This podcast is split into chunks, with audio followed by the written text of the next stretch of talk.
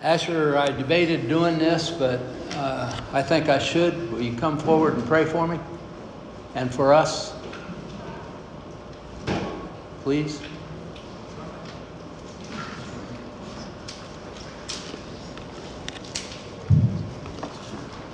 Zach had a little time to stew, but Asher got spur of the moment. God, uh, we have gathered here um, today, and we are here to hear your words through Papa. Um, we are here to listen to what you have to say, and we pray that um, Papa will use the words you would like him to use to get your message across um, as best you can. Um. Please, Lord Jesus. Thank you, Asher.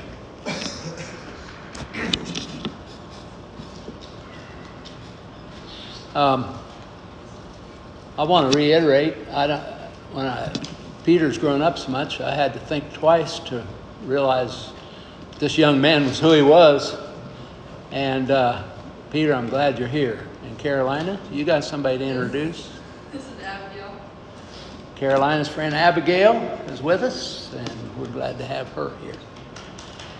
We didn't make you stand up, but usually we have people stand up and we dance all around them, but.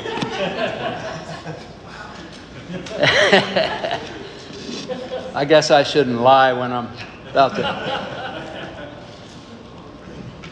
Um, we're continuing. Well, we're trying to get to the book of Acts. Bill got us there in chapter 1 a couple weeks ago. I'm trying to get there.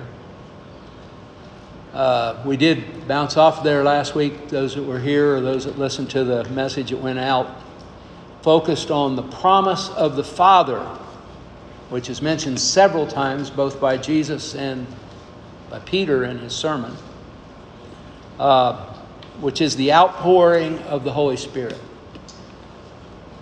The Holy Spirit is the key to the book of Acts, to understanding it, and it's the key to life for us.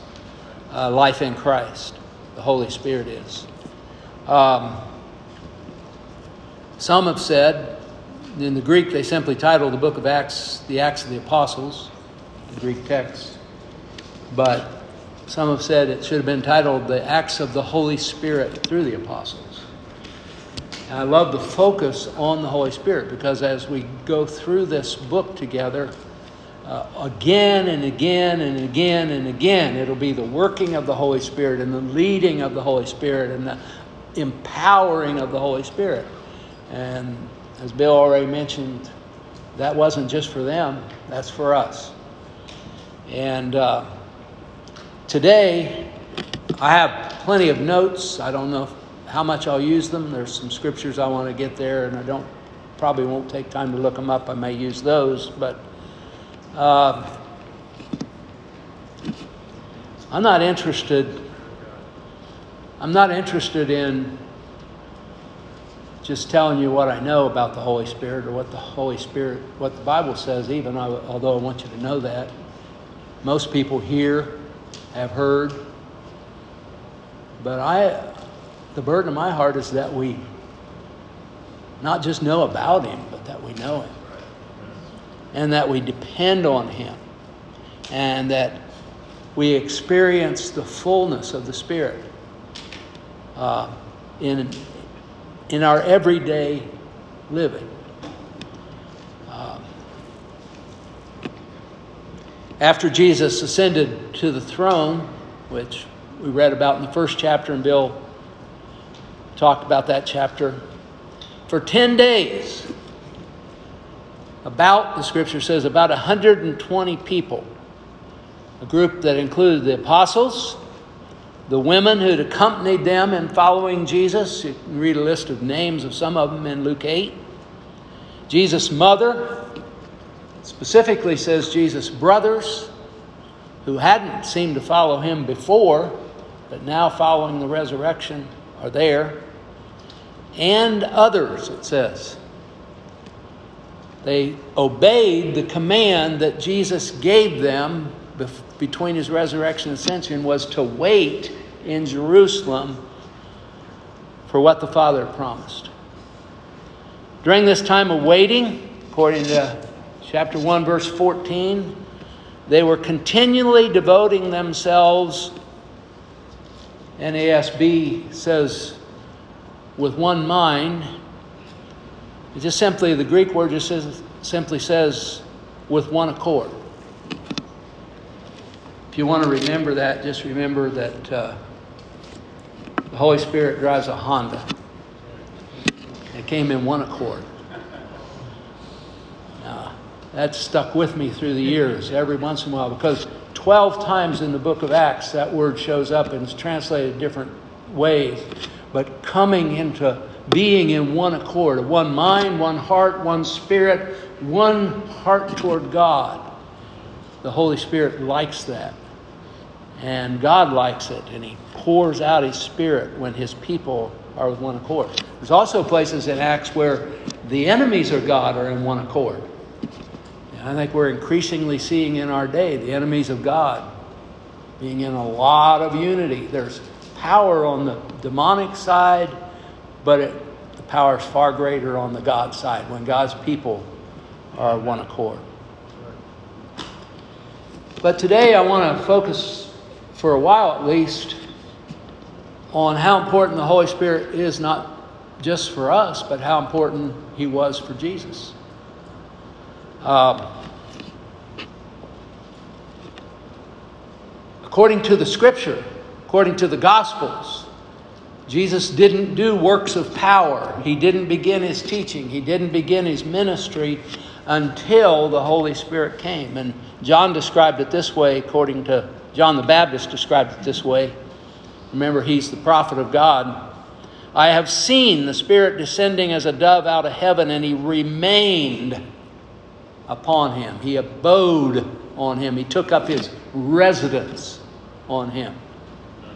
And I did not recognize him, but he who sent me to baptize in water said to me, He upon whom you see the Spirit descending and remaining upon them, this is the one who baptizes in the Holy Spirit.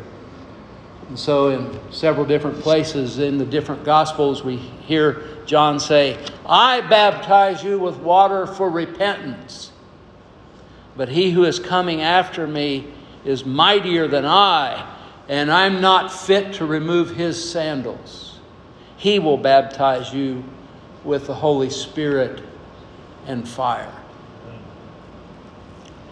This isn't time today to talk about the baptism of fire, but uh, one sense of baptism of fire we sang about in that last song, man, I, that was a hard song to sing because what we were asking for was serious business, but it is what we need to be, the, the place we need to be to walk with the Lord. Another thing the baptism in fire, which is a work of the Holy Spirit, does is it purifies impurities. That also Peter tied in with our suffering. He said it's like the trial of our faith is like fire that purges out the dross, brings it to the surface so it can be taken out of our lives.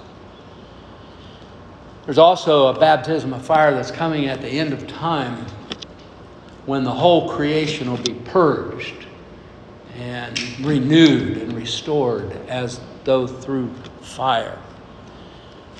But for the time, the Spirit, the Spirit of God, Jesus will baptize us with the Holy Spirit. And so Jesus was baptized. John saw the dove. Immediately, Immediately, I, if you read the book, book of Mark, you'll see that word a lot. Immediately, if you read it literally, some translations soften it up, but what, what Mark said is the whole the Spirit drove Jesus into the wilderness. Told you he had an accord. Uh, he drove Jesus into the wilderness to be tempted by the devil. We don't necessarily like to think about that. But Jesus had to face everything we faced. He had to, there was nothing in him to be purified, and that's what it showed. He came out victorious. But he was driven by the Spirit, and he came out of the wilderness, Luke says, in the power of the Spirit. And then things began to happen. the miracles that Jesus did, the power of his teaching, all these things, they spoke of his authority. It was the anointing of the Holy Spirit from the Father that came upon him that made his teaching different than anybody else's teaching, that enabled him to do the ministry of the gifts.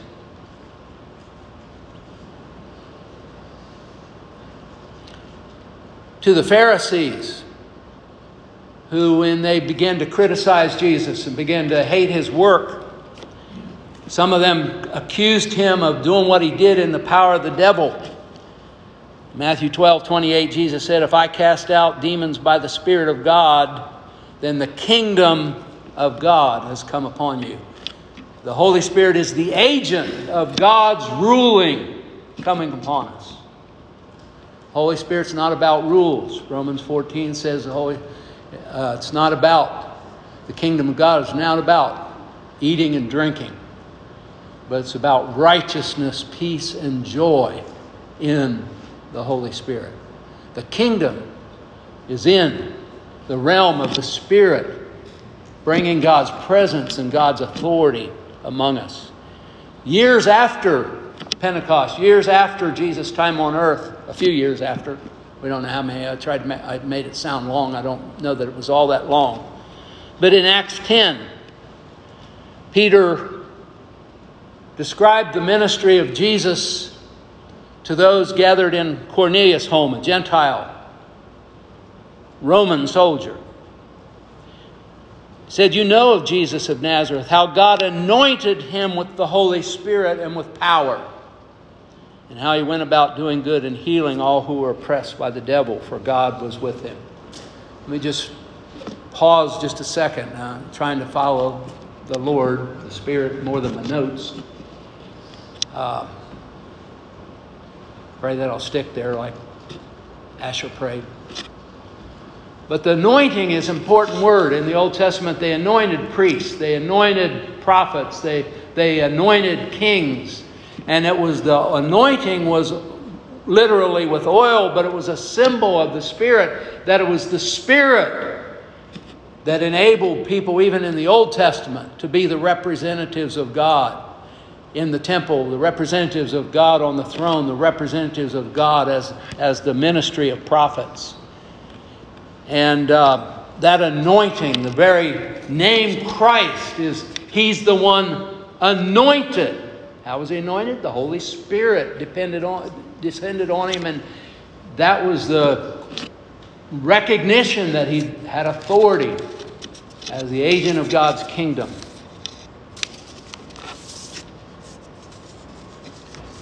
On the night before his crucifixion, as we've read many times, I just want to go through several verses, several passages from John's account of the time in the upper room.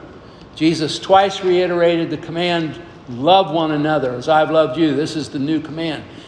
Brothers and sisters, there's no way to live it out apart from the Holy Spirit.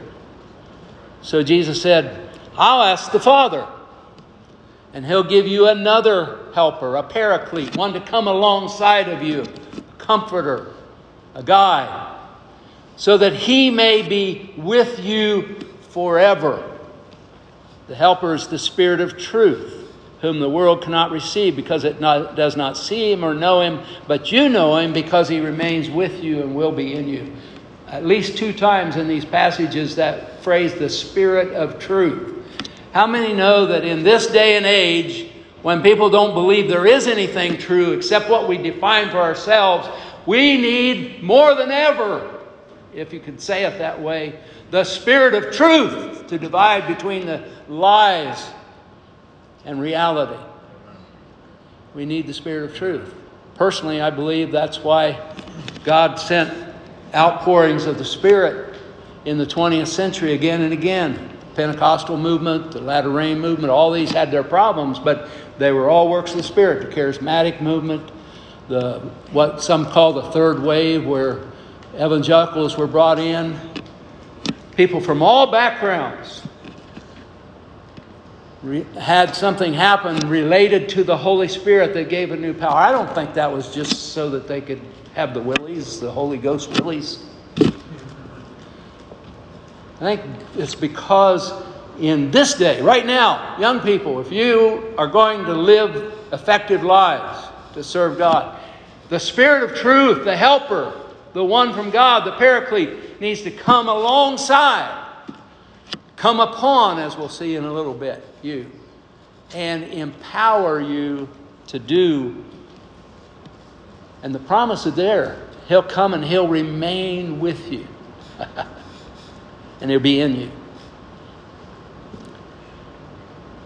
Later on in 14, 25, and 26, Jesus said, I've spoken these things to you while I was remaining with you, but the Helper, the Holy Spirit, whom the Father will send in my name, he will teach you all things and remind you of all that I have said to you. The Holy Spirit is the one who enables us, who teaches us the Word of God, who teaches us to understand what God said, who helps us to remember what the Lord has said in the time we need it. It was the Holy Spirit who was ministering God's words to Andrea that she testified. That's his ministry. Come alongside, help us in our time. Chapter 15, Jesus said, When the Helper comes, when the Paraclete comes, whom I will send to you from the Father, namely the Spirit of truth who comes from the Father. Let's emphasize again, it's from the Father. He will testify about me, and you are testifying as well because you've been with me from the beginning. And then in chapter 16, two passages. I tell you the truth, it's to your advantage that I'm leaving. How can it be better for Jesus to go away from them than to be with them? It's to your advantage I'm leaving, for if I don't leave, the Helper won't come to you. But if I do, I'll send him to you, and he, when he comes, will convict the world regarding sin, righteousness, and judgment. When we go out to announce the gospel and the good news and the condition of the world, it's the Holy Spirit that brings that alive. We don't have to convince people in our own powers of reasoning and our own great words of wisdom and the power of our tongue. It's the Spirit of God empowering our words and empowering our actions.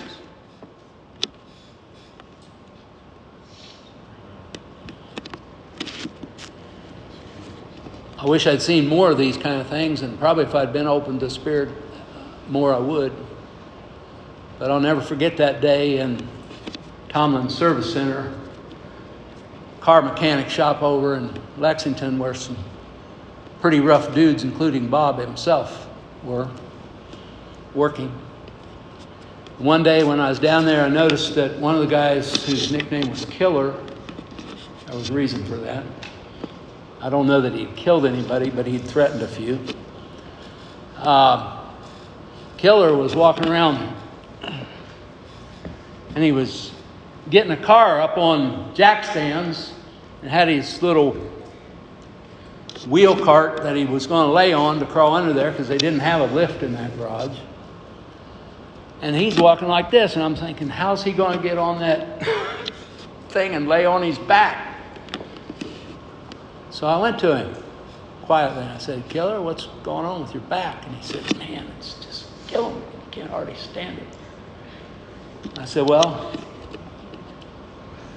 do you mind if I pray for you? Said, I can't twist God's arm, but I've asked several times and I've seen God do some things, and I'd like to ask Him to touch you. He said, Please do. So I put my hand up near his back and I just prayed simply God, show your love and send your spirit to heal Kenny's back.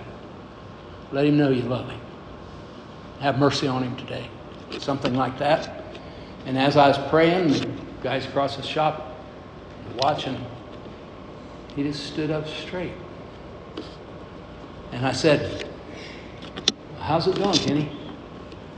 Wow. Man, I'm better. And I said, Well, you can never deny that God doesn't love you. That won't save you. but you know he's real.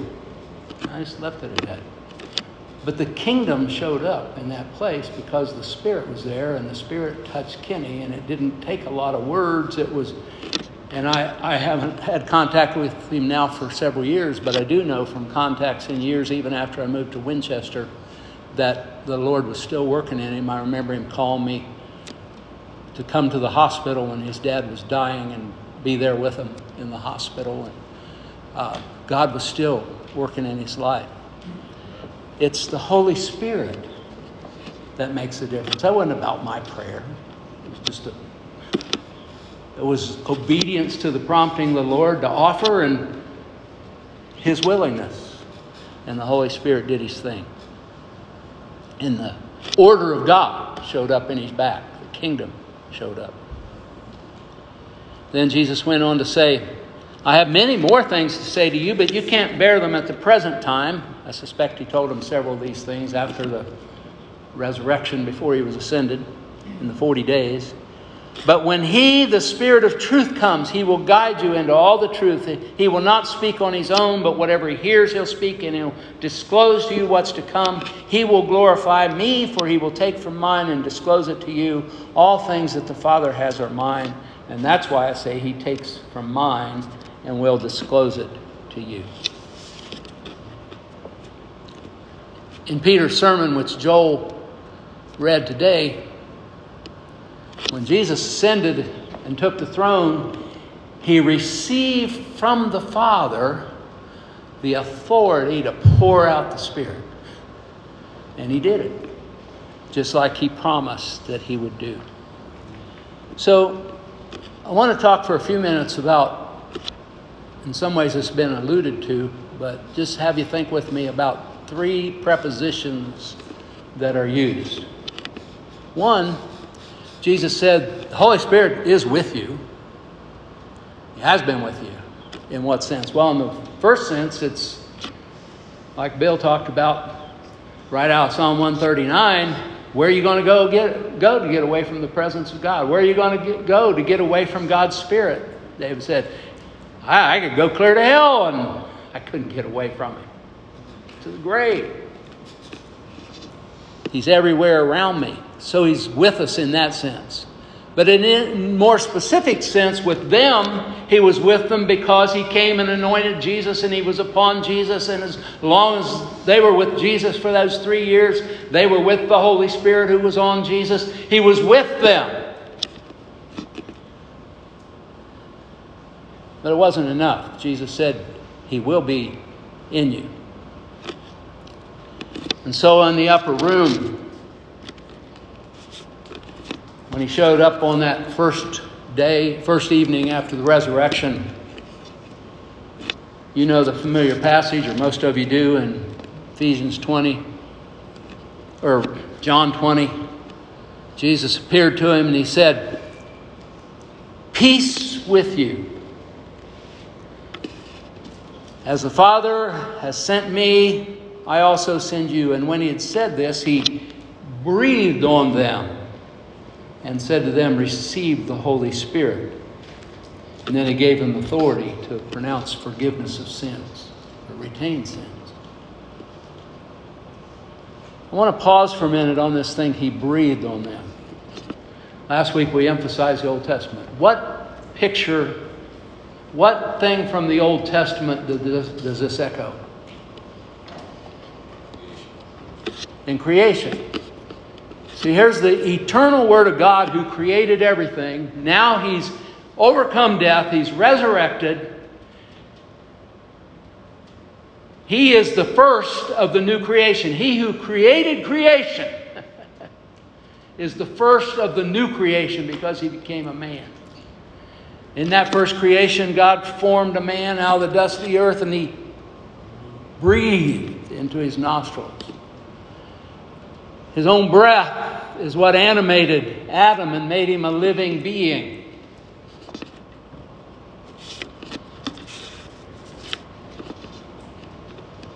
And now, the first of God's new creation breathes his breath. He breathes new creation into those gathered in that upper room. And personally, I believe they came alive in a way they'd never been alive before because they were made alive by the Spirit. He wasn't just with them with Jesus, He was in them. But that still wasn't all that God had. So He told them to wait until the Spirit comes upon you, until you're baptized in the Spirit. And then he told them, You'll receive power when the Spirit has come upon you. What happened when the Holy Spirit came upon people in the Old Testament? I mean, read any of the stories. Prophesied. Some of them prophesied. Saul did, for one. Many of them did. What happened with even a guy like Samson? It wasn't his long hair that helped him to do exploits. What would happen when you get in a situation? The Spirit would come upon him and he would do things. How did they build the intricacies of that tabernacle out in the wilderness? God anointed them, certain craftsmen with the Spirit came upon them to be able to anoint, enable them to do the craftsmanship. It's not just religious. I mean, it was for God, but they were forming materials together into a thing of beauty where God was going to take up residence. So it's the Holy Spirit. He has to come upon us, or we need to be baptized in Spirit, or the images run out. Jesus talked about in John 7 is he coming into our deepest port, part, and he's not just coming from out there on us. It's like a fountain of living water. He is pouring out of our innermost belly.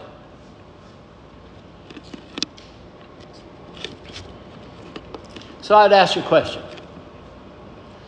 You can't get away from the Spirit, but the Spirit's been with you because you've been around God's people and He's with us. I'm assuming most everyone here, because of your own testimony, has had the breath of God come. You've asked Jesus to forgive you. You've asked to be born again. Most of you here have been baptized in water. But I want to ask you has the Holy Spirit come upon you? Has the cap come off the artesian well. I went to preach years ago at this place I can't remember what it's called. It was near Springfield, Ohio. It was back in Bible college. It was in the summertime. And these people had several dozen foster children as well as their own children. And it was a pretty unique situation because it was two log cabins joined together by kind of a breezeway that this is made out of, and the boys were sleeping on one side and the girls on the other side, and the family was there as well.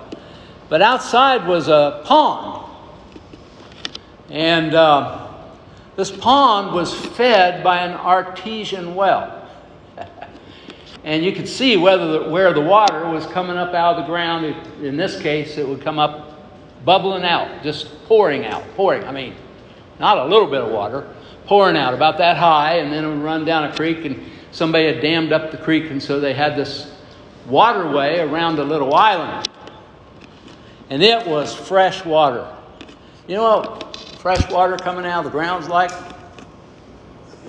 It was 55 degrees year round in that little pond. That's, that's what it's like.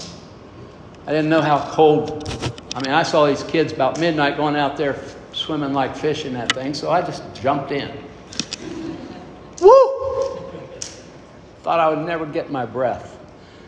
I can't even swim, man, I was struggling to get to it wasn't that deep, but I was struggling to get out from underwater so I could get my chest to work.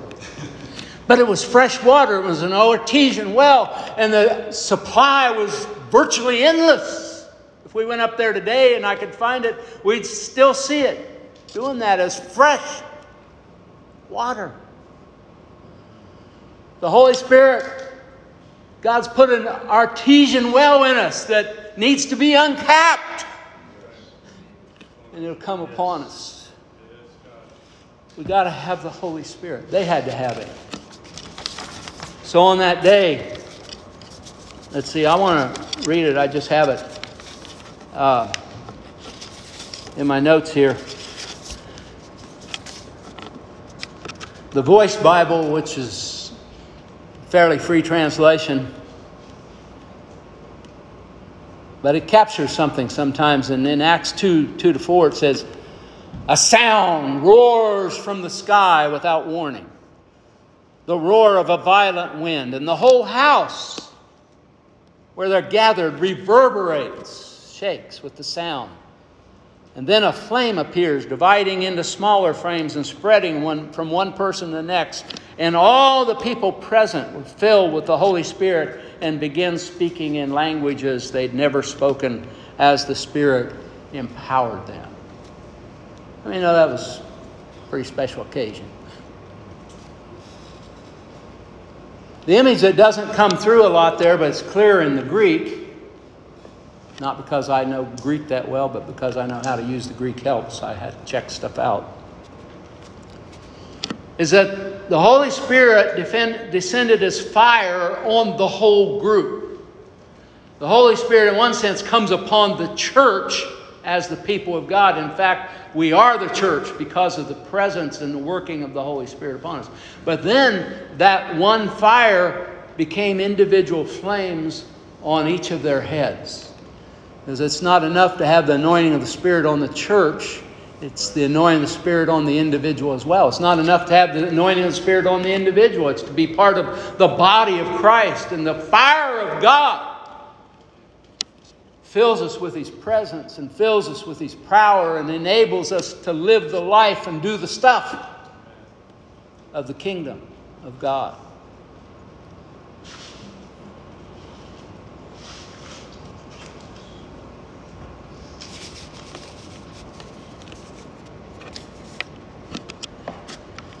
When we read through the book of Acts, as we talk about it, study it, discuss it over these next weeks, I cry out to you, I say to you, don't be reading about 2,000 years ago without being saying, Oh God, here we are. Let us be part of that Pentecostal fire. Let us be a people who, in this day and in this time and in this place, carry the word of your kingdom with your power.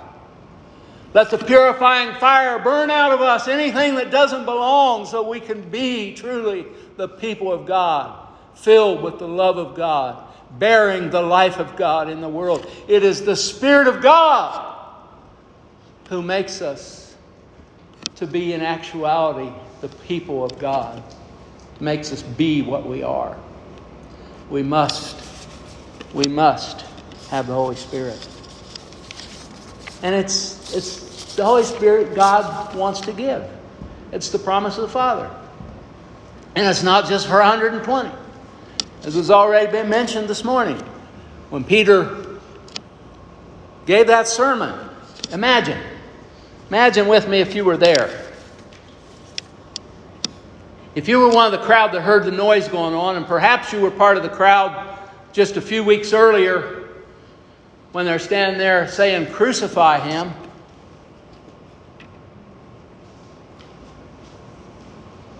And Peter ends that sermon this Jesus, whom you crucified, God has made both, both Lord and Christ. In a way that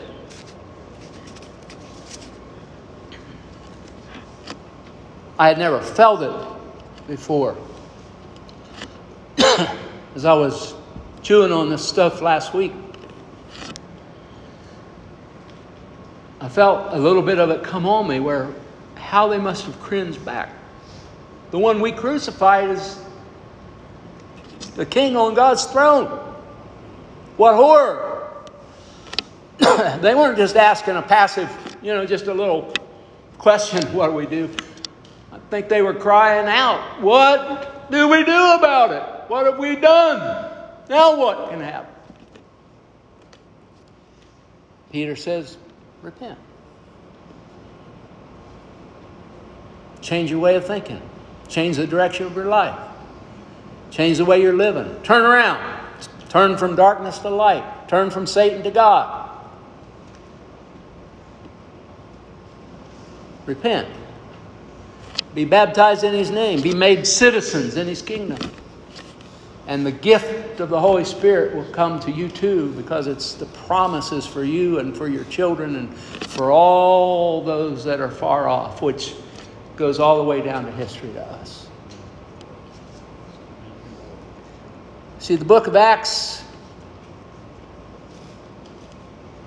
the book of Acts, the acts of the Holy Spirit through God's people is still, should be still going on today. And in many places of the world it is. And I'm saying to us, could anybody look at us and say, the acts of the Holy Spirit are still moving that people? That's what I want. For us as a fellowship, for the church in Winchester, for the people of God in this commonwealth and in this country. Oh, Holy Spirit, come and animate us individually and animate us as a people because the gift is for us. The gift is for us. The gift is, personalize it.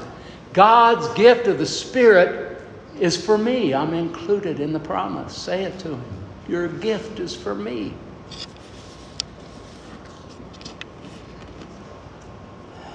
So don't wait for more sermons. Don't wait to get through the book of Acts today. Today. Today's a good day. If you need the Spirit in new birth, cry out to Jesus for new life, and He'll breathe on you, and you become a new creature. If you need that empowering, that work of the Holy Spirit, if you need the refilling of the Spirit, as we mentioned last week when they prayed for boldness and they were all filled afresh, don't delay. Receive the Spirit today.